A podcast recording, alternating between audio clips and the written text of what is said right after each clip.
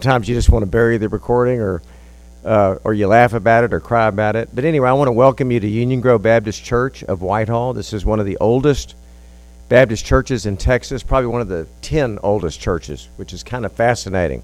It's been here since we think the 1840s, not as a church but as a group, and then in the 1870s it became a existing church.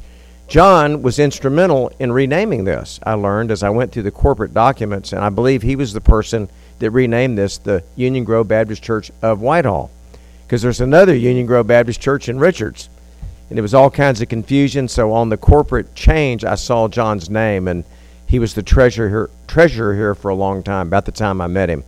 So welcome uh, on behalf of the family. Isn't that a joke? Because the family's all here.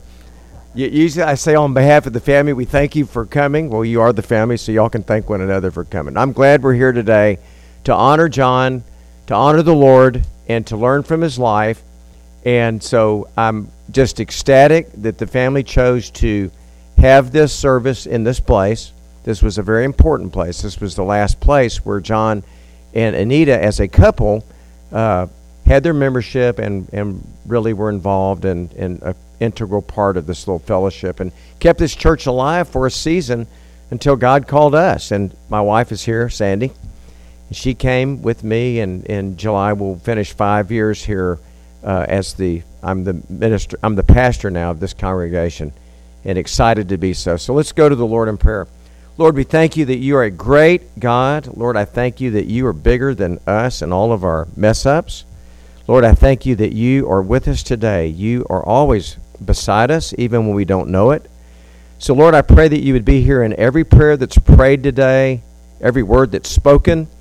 Lord, that we, that maybe perhaps even John can sit with you today and watch us as we remember his journey here on earth. So, Lord, I thank you for this time together, and we just ask all of these things in Jesus' name. Amen. I'm reading from the obituary. I'm going to spare uh, all of us. Y'all all know all the kids and grandkids and great grandkids. There's a lot of them. So when I get to that part in the obit, I'm just going to say, and all those people. So, John Burton Echols, Sr., 83 of College Station, passed away Thursday, May the 13th, 2021. John was born and raised on a family cotton farm in Snyder, Texas, by his dad, Tolly Burton, and mom, Maud Lane Dubose Echols, with his three sisters and one brother. And I believe Sister Mary is here today. I've met you in Hobbs, New Mexico. I'll talk about that trip in a minute. Times were tough growing up in a small house on a farm in the post Depression era, but God supplied all of their needs. There was a time when he was a kid, he had when he was a kid when he had one pair of jeans that his mom would clean and press every night and explains why later in life he would have his jeans pressed at the cleaners and he did. I meant to put that in what I said today. He graduated from Snyder High School in 1955 and not long after started a career in the oil services industry. He started as a roustabout and advanced to product line manager and oil well cementing superintendent with BJ Services. Because he was a people person, wow, is that an understatement? Because he was a people person, he excelled at sales.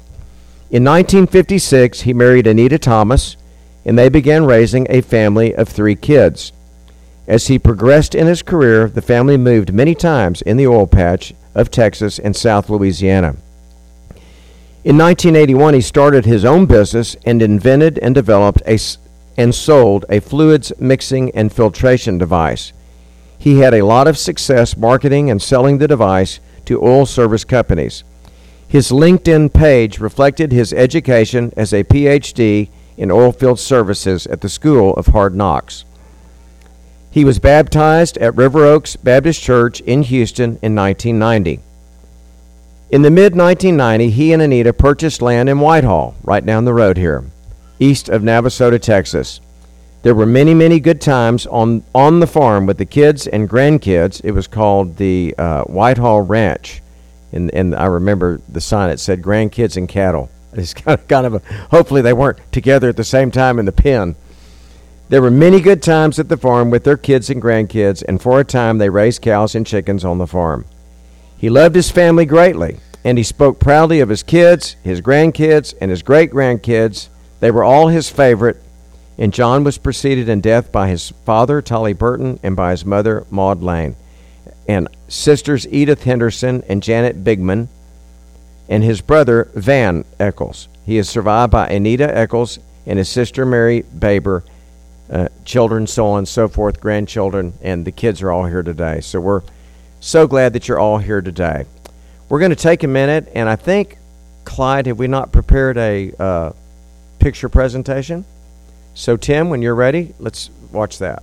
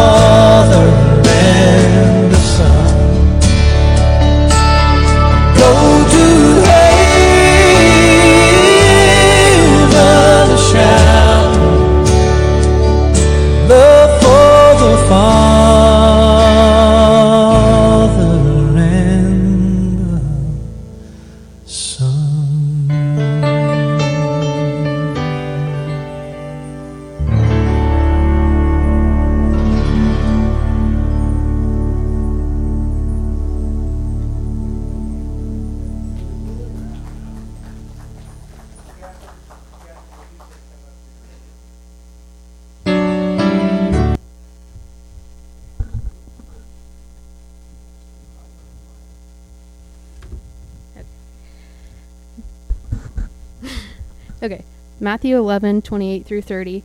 Come to me, all you who are weary and burdened, and I will give you rest. Take my yoke upon you and learn from me, for I am gentle and humble in heart, and you will find rest for your souls. For my yoke is easy and my burden is light.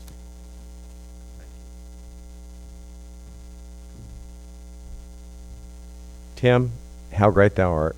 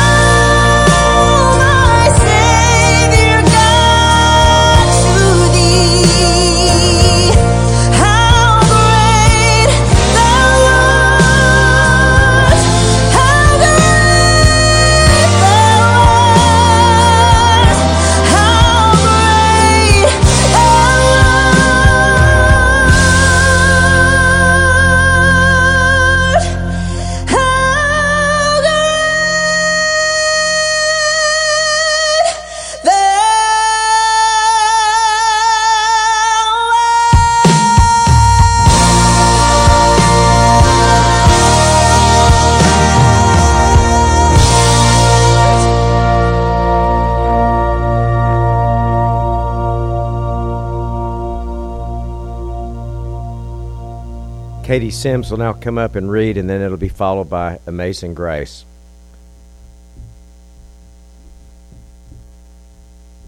I'm going to read, and then I'm going to go a little off script and read something else. Oh, I'm sorry. Hello. Okay.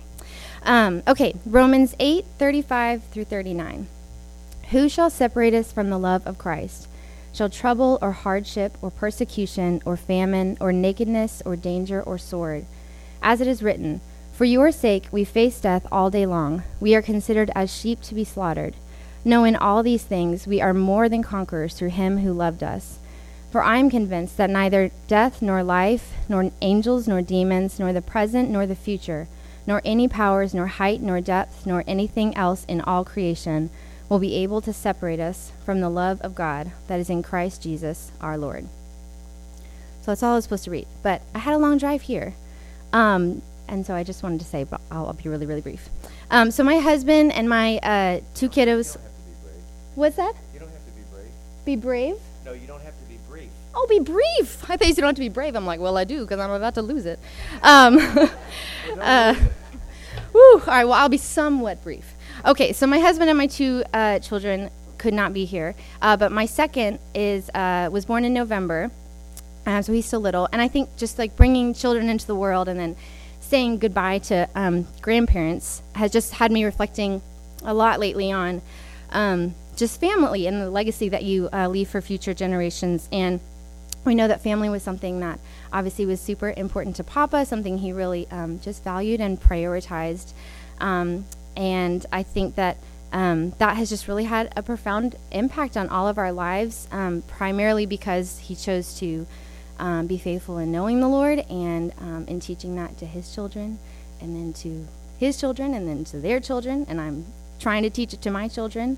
Um, and uh, I think it's just amazing to think that, Lord willing, that can just continue to happen for generation to generation. And um, I think it just really hit me the weight of that um, that blessing that we were just born into this, and um, that is just like a really powerful thing. So there's a song that essentially says um, those things using scripture, but much more eloquently.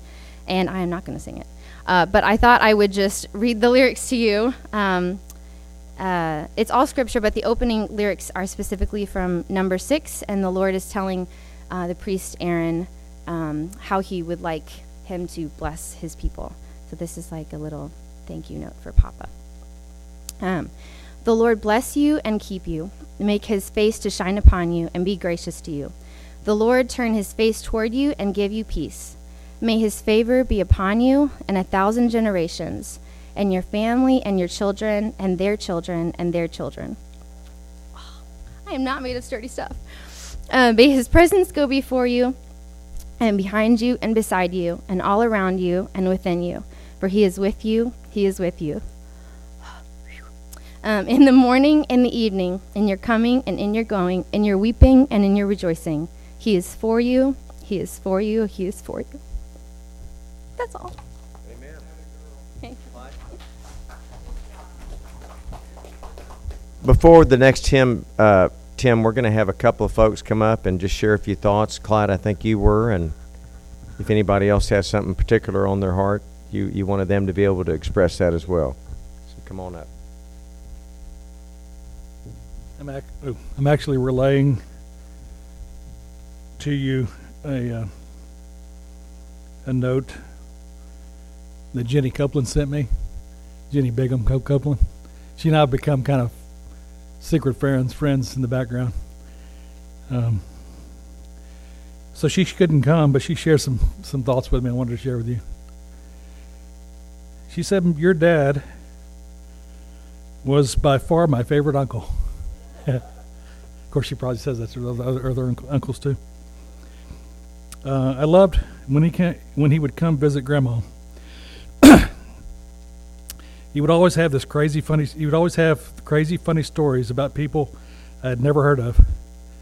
I suspect grandma didn't know fifty percent of the people in them either. But you know, grandma, she just sat and listened to her sweet baby boy talk. My goodness, they had such a clear, close relationship. I loved to put my head on his on his belly as he told these stories. I remember his distinct full belly laugh and how he well, how he smelled.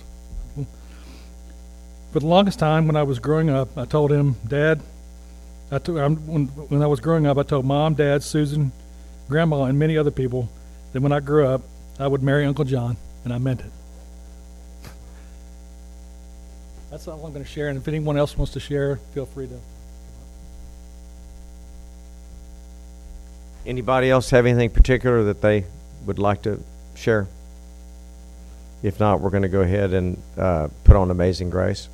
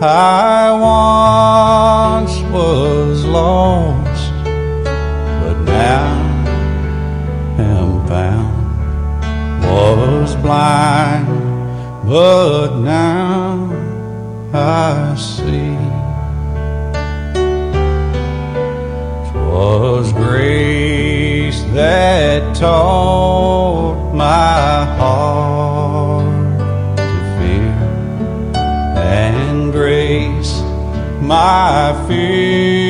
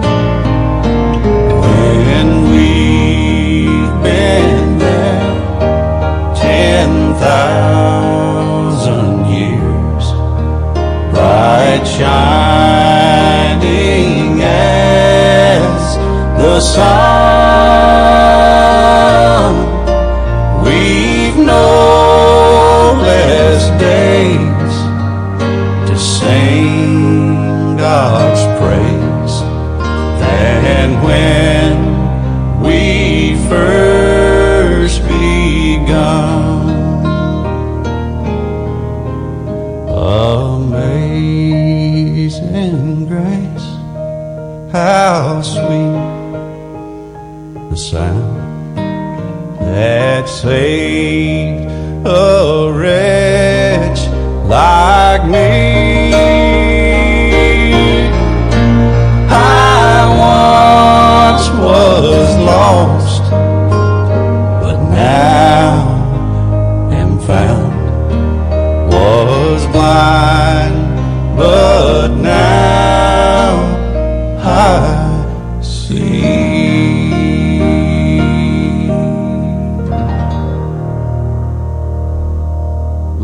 Would you please come up?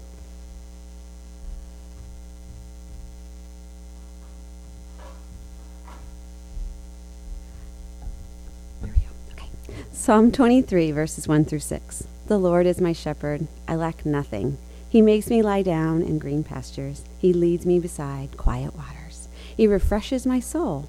He guides me along the right paths for his name's sake. Even though I walk through the darkest valley, I will fear no evil, for you are with me. Your rod and your staff, they comfort me. You prepare a table before me in the presence of my enemies. You anoint my head with oil, my cup overflows. Surely your goodness and love will follow me all the days of my life, and I will dwell in the house of the Lord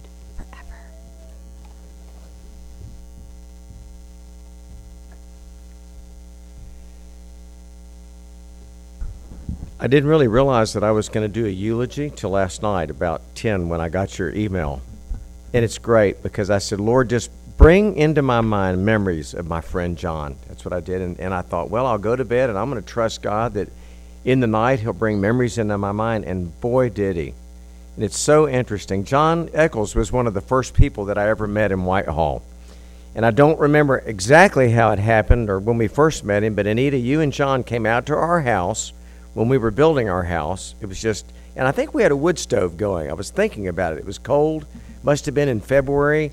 And Anita and John just showed up. They said, We're your neighbors. They drove down our driveway and found us, and Sandy and I were delighted. And they talked chickens and kept talking chickens. And John told stories. And then he said, You know, we go to a little church over here, Union Grove Baptist Church, and we'd like to invite you to come. Isn't that funny? It's my first invitation to Union Grove Baptist was by John Echols. The time he was the treasurer here. And this began a long friendship between ourselves and Anita and John. And we began socializing. As I said, Anita loved chickens, and I think you brought Sandy her first chickens here. Well, you did. You did, Anita. 20 years ago. And you brought those chickens, and y'all always discussed chickens. And John and I talked about everything else. We talked about the oil field, drilling. I had had an, uh, a drilling equipment company. And that's kind of something in common that we had. We made numerous visits over to their, I think, spectacular home that was here on 362. We all have great memories there. I saw the porch. I wanted to start crying, and I'm not even part of the family. You know, it, was, it was great. And I and I had no idea. I wish I had seen this before I wrote the eulogy because now I see John's love for all of these kids and grandkids. And you know, whatever we can say about John Echols today and Anita Echols, the fact of the matter is, and this is amazing, they raised, raised three kids. Where's Lindy? I hadn't seen. Oh, there you are. Uh, they raised three kids who loved the Lord Jesus, who raised children who loved the Lord Jesus. And I would venture to say that everybody in here is a believer. I don't know that, but I'm not going to preach a how to get saved sermon, even though I will say that, because I always say that. But I'm going to, now, Baber, don't tell me what I got to do. Uh, but I'm going to dwell on the second part of that. We're going to get to that in a minute, and that is my sermon for tomorrow, which is wrestling with God. Believers are the ones that wrestle with God. And we're going to talk about that in a minute. But Sandy and I then, we didn't come to Union Grove. We decided we would go to First Baptist here in town where there was a program for our kids. And sometime after we became members, John and Anita left this little church and they went to First Baptist. So we continued our friendship. Um, sometime around 2000, I decided one morning to get up and go to McDonald's and open my Bible and to pray and to read the Bible there at McDonald's. And Scott Armstrong drove by and go, "What you doing here?" And I said, "I'm reading my Bible and praying. Why don't you join me?" So he said, "Okay." And he parked the car and got out and joined me. And Scott and I kind of started a Tuesday morning Bible study. And John started attending with us, and I know he was with us at least 10 or 15 years, and I don't remember. It was till, until y'all moved to College Station. We started off at McDonald's, and then we went to a local truck stop here. And we moved every couple of years, and John just attended, and I would see him every Tuesday and almost every day. John would go and visit a next door neighbor of mine who's now deceased named Lou Simich. Y'all may have remembered him talking about Lou. And when I would go by and talk to Lou, he would tell me how sometimes he said John just got on his nerves. But he said I kept meeting with him because he, Lou felt that John was lonely and he needed a friend. John told me more than once that Lou got on his nerves. But he kept meeting with him because he felt Lou was lonely and needed a friend. and I just surmised that both of them were lonely and needed a friend. But anyway, Lou had no spiritual hunger in his life, and John felt like if he spent enough time with Lou, something might rub off, and he just felt that way. It was funny as as worldly sometimes as John was, there was a side of John where he had this burden for Lou Simich, where he went there and just hoped something that he said would interest Lou in spiritual things. Early in our relationship, John told me that he had accepted the Lord, and he told me about being baptized at River Oaks Baptist Church. I forgot all about that till I read it in the obit. And he told me about his ministry there and the things that he and Anita had done. And, uh, and he told me that I think I, I'm thinking I'm remembering this that didn't he take you, John, or Clyde, or some of y'all to Promise Keepers? You took him. Okay, yeah, you took him. And John always said that that greatly impacted his life. And so John, John Sr. looked to John Jr. sort of really kind of to provide him a pathway into Christ likeness. As we know, just coming to the Lord, you're saved, but it doesn't mean that you're Christ like. So he continually talked about John, and he talked about how John helped him in that thing. And many, many times he told me that he would be on the phone with John and he would talk to me about it later, and he would just say, You know, John really helps me to get grounded spiritually. He helps me to get back when I wander off in the weeds. And so I just want you to know that's another testimony to a couple who must have done something right because their kids honored them. And, you know, there are not many kids that honor their parents these days. But you honored them and you respected them and you looked after them. And he would talk about that as how proud he was of the work. Basically, that was the time, John, when you were over at the Christian school, I think in the Woodlands.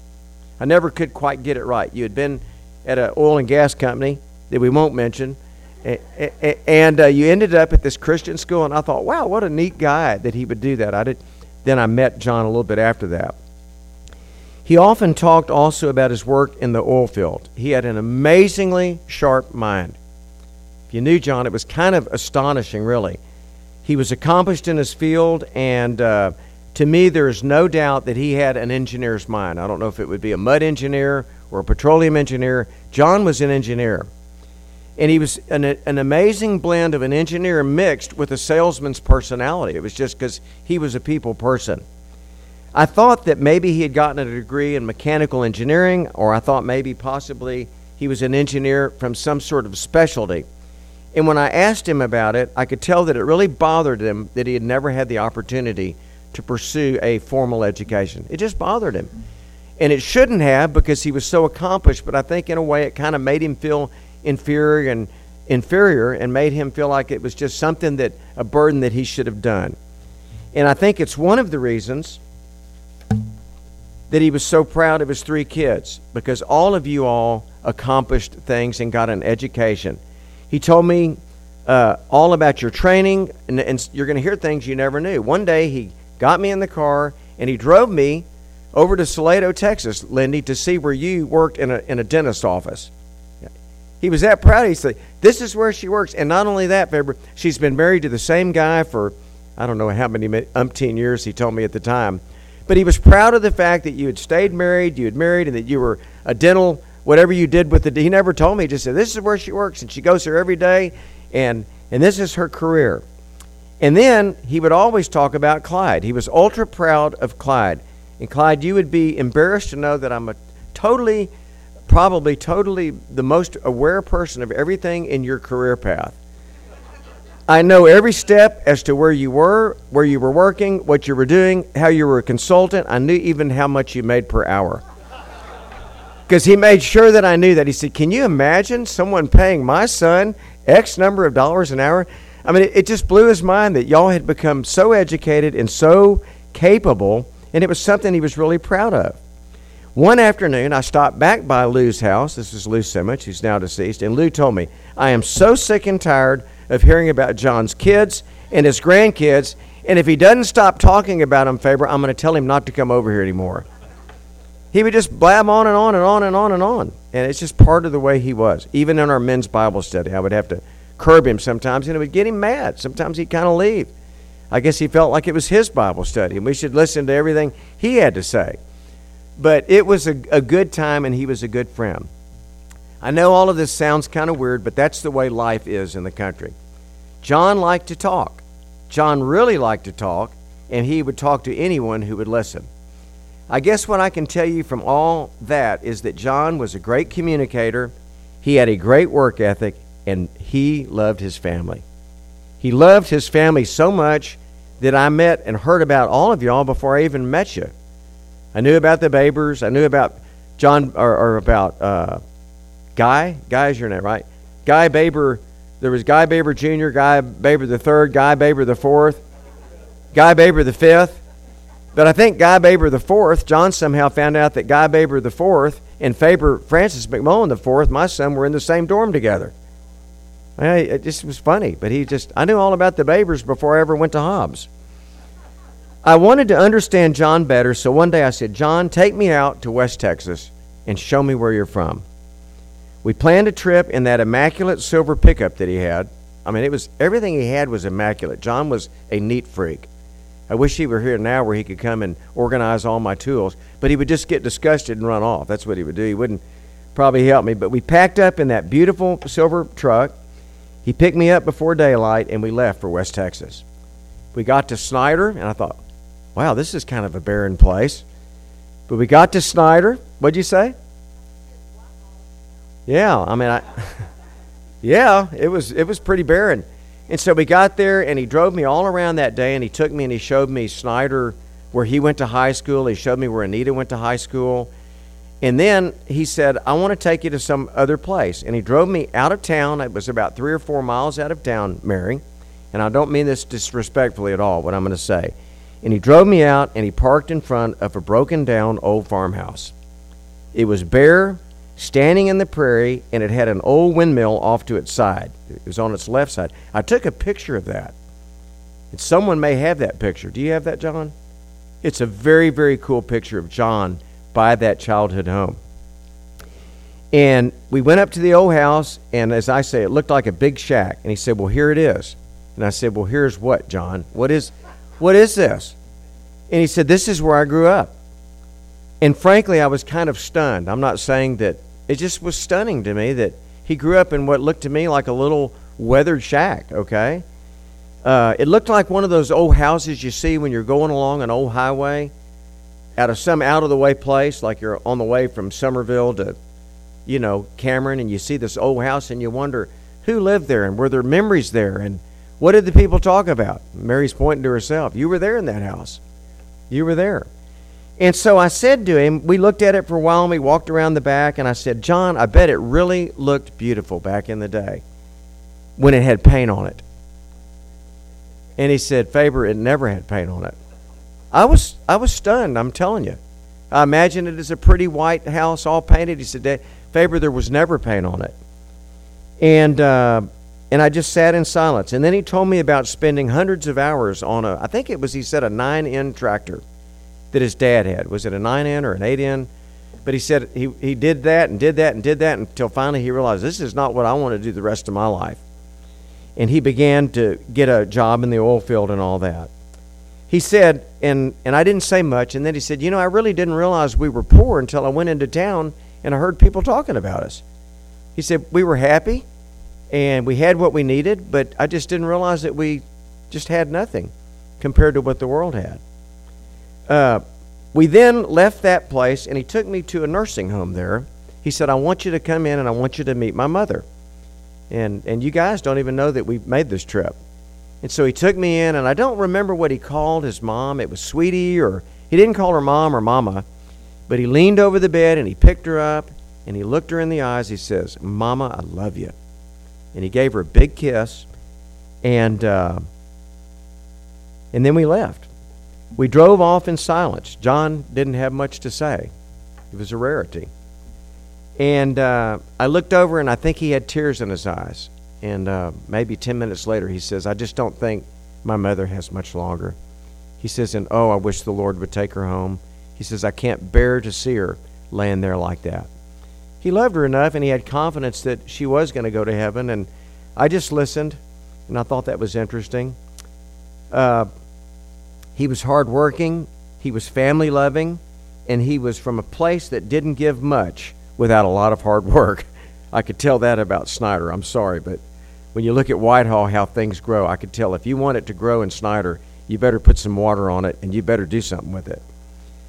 I don't know if it was his lack of formal education. I don't know if it was early parenting. I don't know if it was the, the dark moods that he would sometimes get into.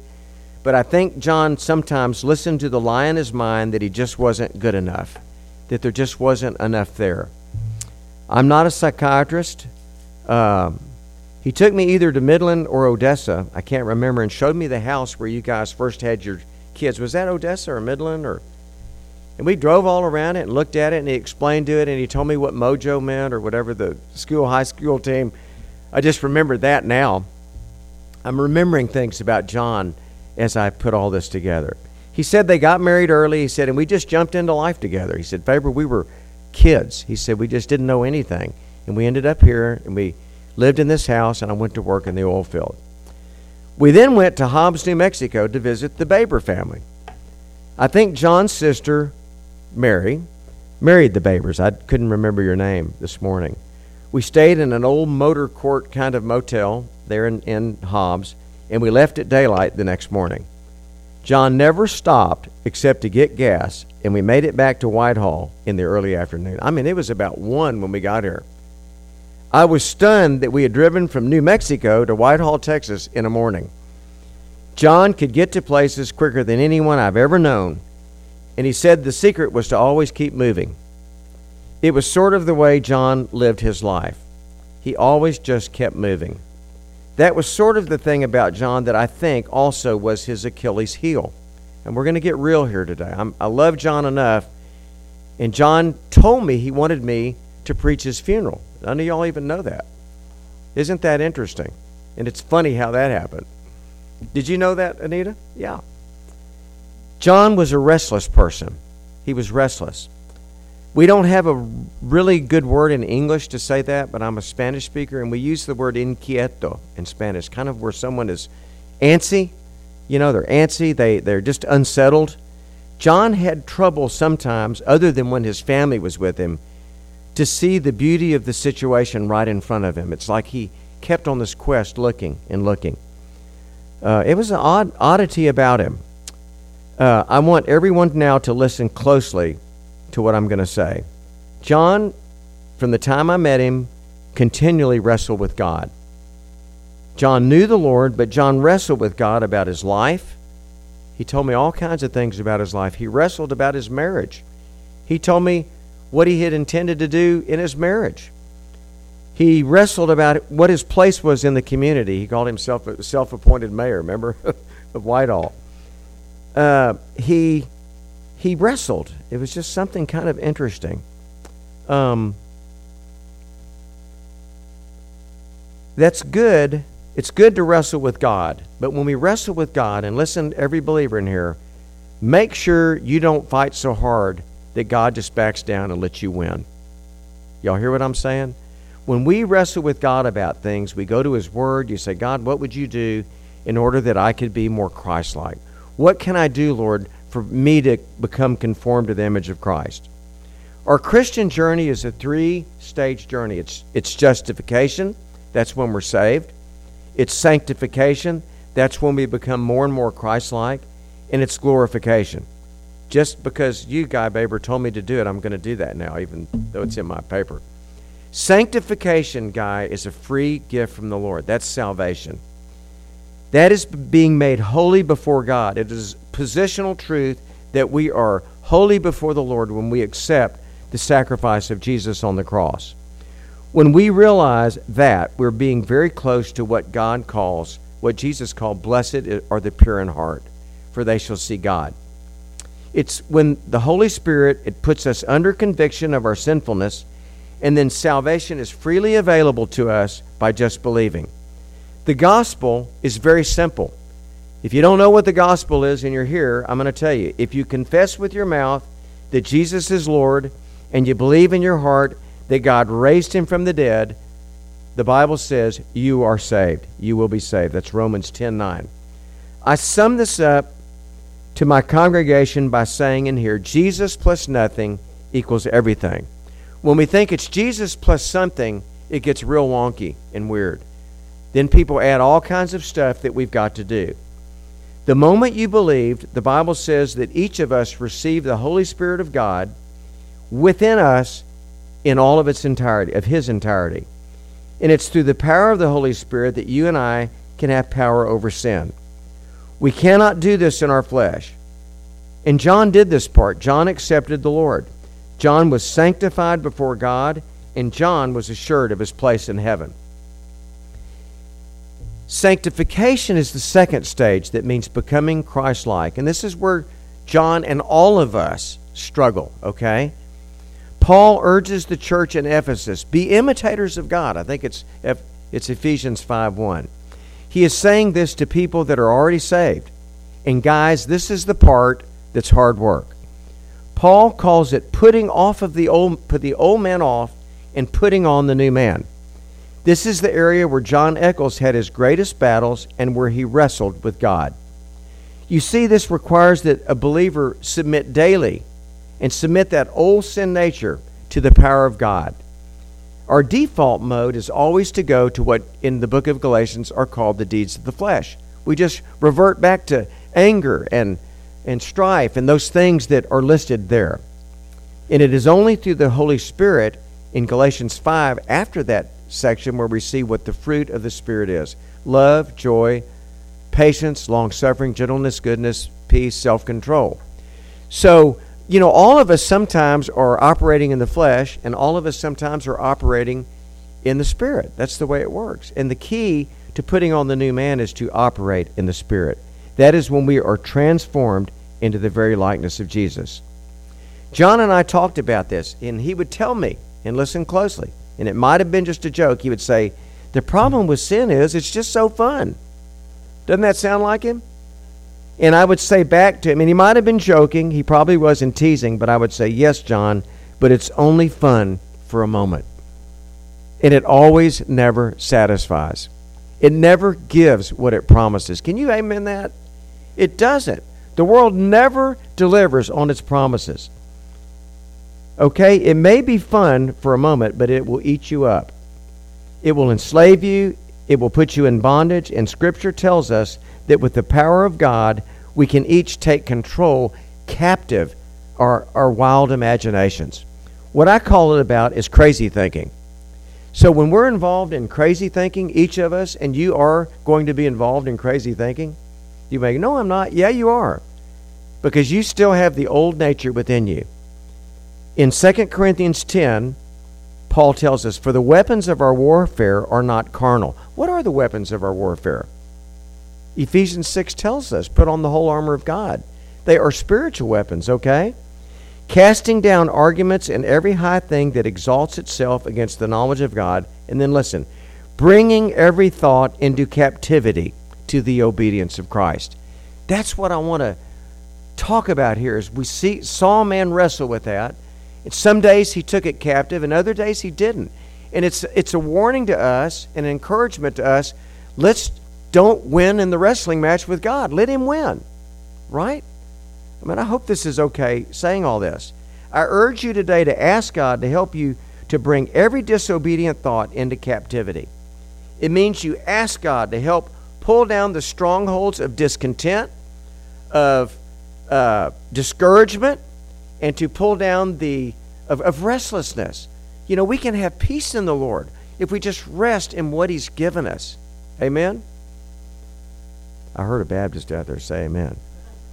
So if we submit to Him, let Him remove the restlessness and brokenness that finds its way into our broken human hearts. It will lead each of us to a more happy and peaceful life. We don't have to fight these spiritual battles on our own. In Ephesians 6, I've just told you, we are told to put on how much of the armor of God? The whole armor of God. Not a piece, not this piece. Put on the whole armor of God. Why? That we may be able to stand firm against the, the wiles of the devil. All right? And in all, he says, stand firm. Tomorrow morning, I'm preaching on the wrestling with God. You know it's okay to wrestle with God. Abraham wrestled with God. Remember when Abraham said, Lord, look, Don't destroy Sodom and Gomorrah. What if there's 45 people that are righteous? The Lord said, Okay, well, I'll spare it if there's 45. You don't think God knew that he was going to destroy Sodom and Gomorrah?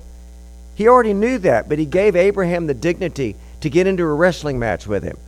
So, believer, I'm telling you, it's okay to wrestle with God. David did it all the time. He would wrestle with God. God, you're not here when I need you. God, why aren't you doing the things that I want you to do?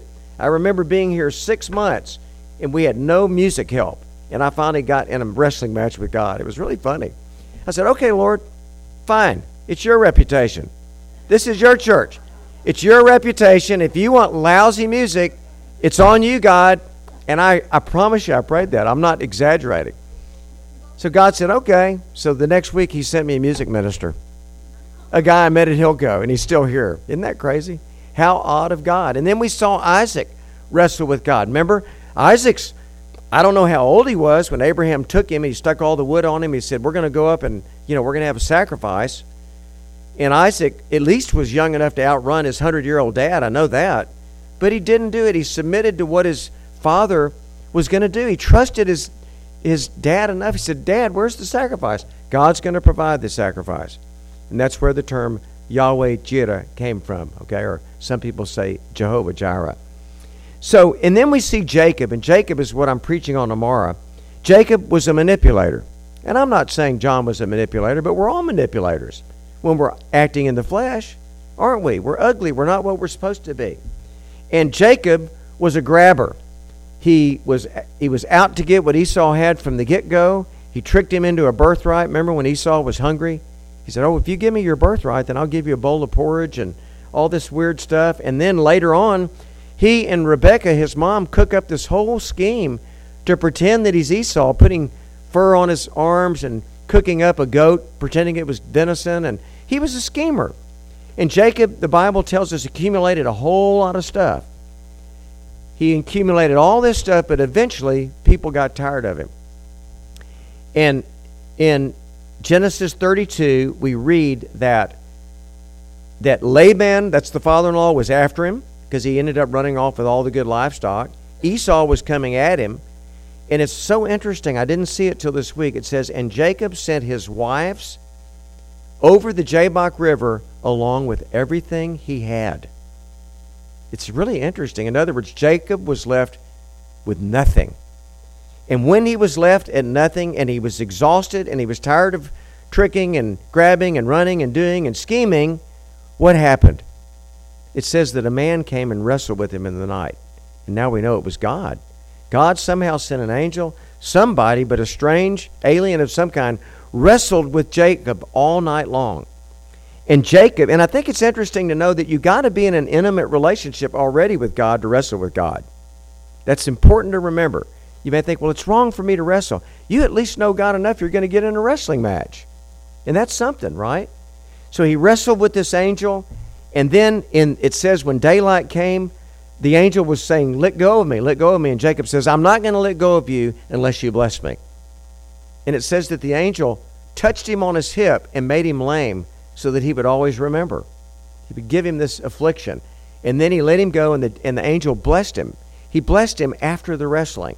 So it's okay to wrestle. And I think one of the points of this today is John wrestled with God. Sometimes John won, and that was a bad thing, okay? But most of the time, I think God won, and that was a good thing. Because John raised three great kids, was married to you, what, 50 years? Loved his family, surrounded himself. If you don't believe it, watch the pictures we just watched. This was a wonderful person. And I wish I had just appreciated him more than I even did, as much as I pr- appreciated him. You know, we want it our own way, all of us do. And we want our own way because, yeah, sin is fun. We could say that. We want our own way because we just want our own way and we're rebellious and we're selfish. But the Lord provides a way for each of us to wrestle with Him, to depend on His Word. And when we do, just like that angel did, God blesses us after the wrestling match. I just think that's what we need to remember. John wrestled, man. He did. But you know what? In the end, God won because John Echols is seated with him in glory. And that's the third part of our journey. It's glorification. I don't know if he can watch us. I kind of think he can. And it's a glorified John that is just young again. He's he's in perfect condition again. He's got his total mind again. And uh, I just but but but knowing that we can wrestle and let God win, it just gives us more peace in our lives. He's healthy, he's whole, he's young. He awaits each of us to join him there. Now, I want to say why John asked me to preach his funeral. 12 years ago, I didn't remember this till I was putting on my shoes to come right now. I preached a funeral of a guy that John could not stand. And John came all the way to town to watch the funeral. He said, I came to look in the casket to make sure the beep is dead. Y- you can fill in the beep, okay? And I kind of chuckled and I preached with all my heart the words that God gave me to preach about him. And John came up to me afterwards. He says, Man, you've got to preach my funeral. He says, Because I came here hating the guy's guts and I left now thinking he's just the most wonderful person in the world. that was classic John Echols. He was my friend. I loved him. He was my neighbor.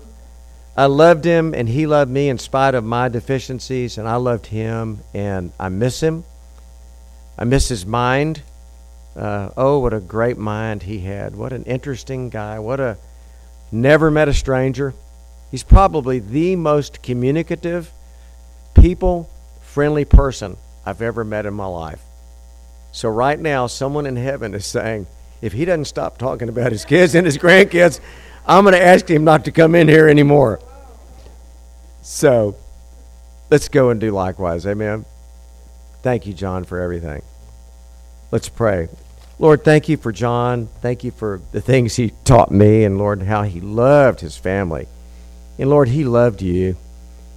And Lord, he was just like the rest of us. We're, we're trying and we wrestle with you. So, Lord, I pray that as we leave, we'll remember his wrestling matches, and Lord, we'll, we'll be intent on letting you win those. And Lord, we look for you to bless us just like you did Jacob. And you changed his name to Israel, which means one who wrestles with God. And Lord, I'm comforted that you have a new name for every one of us. And John already has his name and knows that name. It's what it tells us in the book of Revelation. And so, Lord, we look forward to being with him again and being with you in heaven. And I pray all of this in Jesus' name. Amen. Thank you guys for coming. This concludes our service. And I think, from what I heard, we're now going to move in to have some of the greatest barbecue in the world. Clyde, you want to?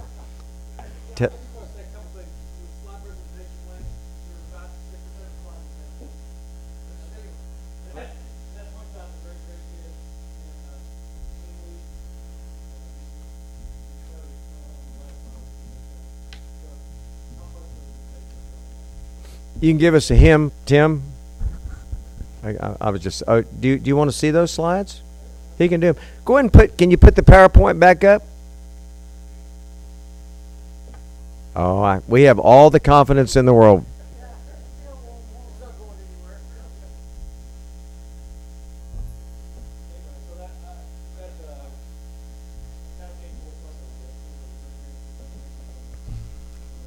Boy, he he loved you guys. He loved all y'all.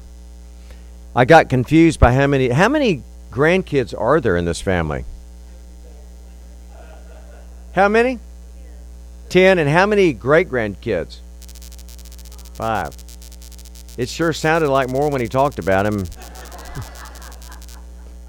Sound like Jacob going down to Egypt with everybody.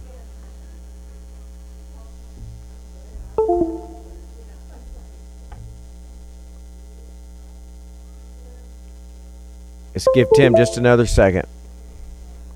And I want to say, too, while I, I, can, while you're all together, thank you for choosing to do this at Union Grove. It's a great honor. The last uh, service we had here was for my mother, the last funeral service. So it's really nice to get to have a few words to say about John. You're welcome. Tim, any, are we to go, or?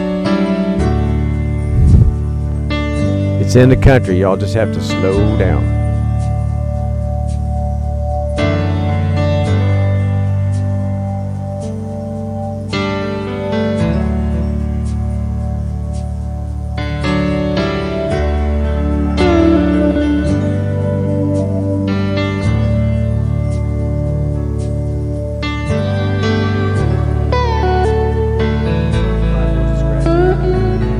while that's while that's playing, let's just head on into the fellowship hall, y'all, and have some barbecue. On earth was trouble. Only you could know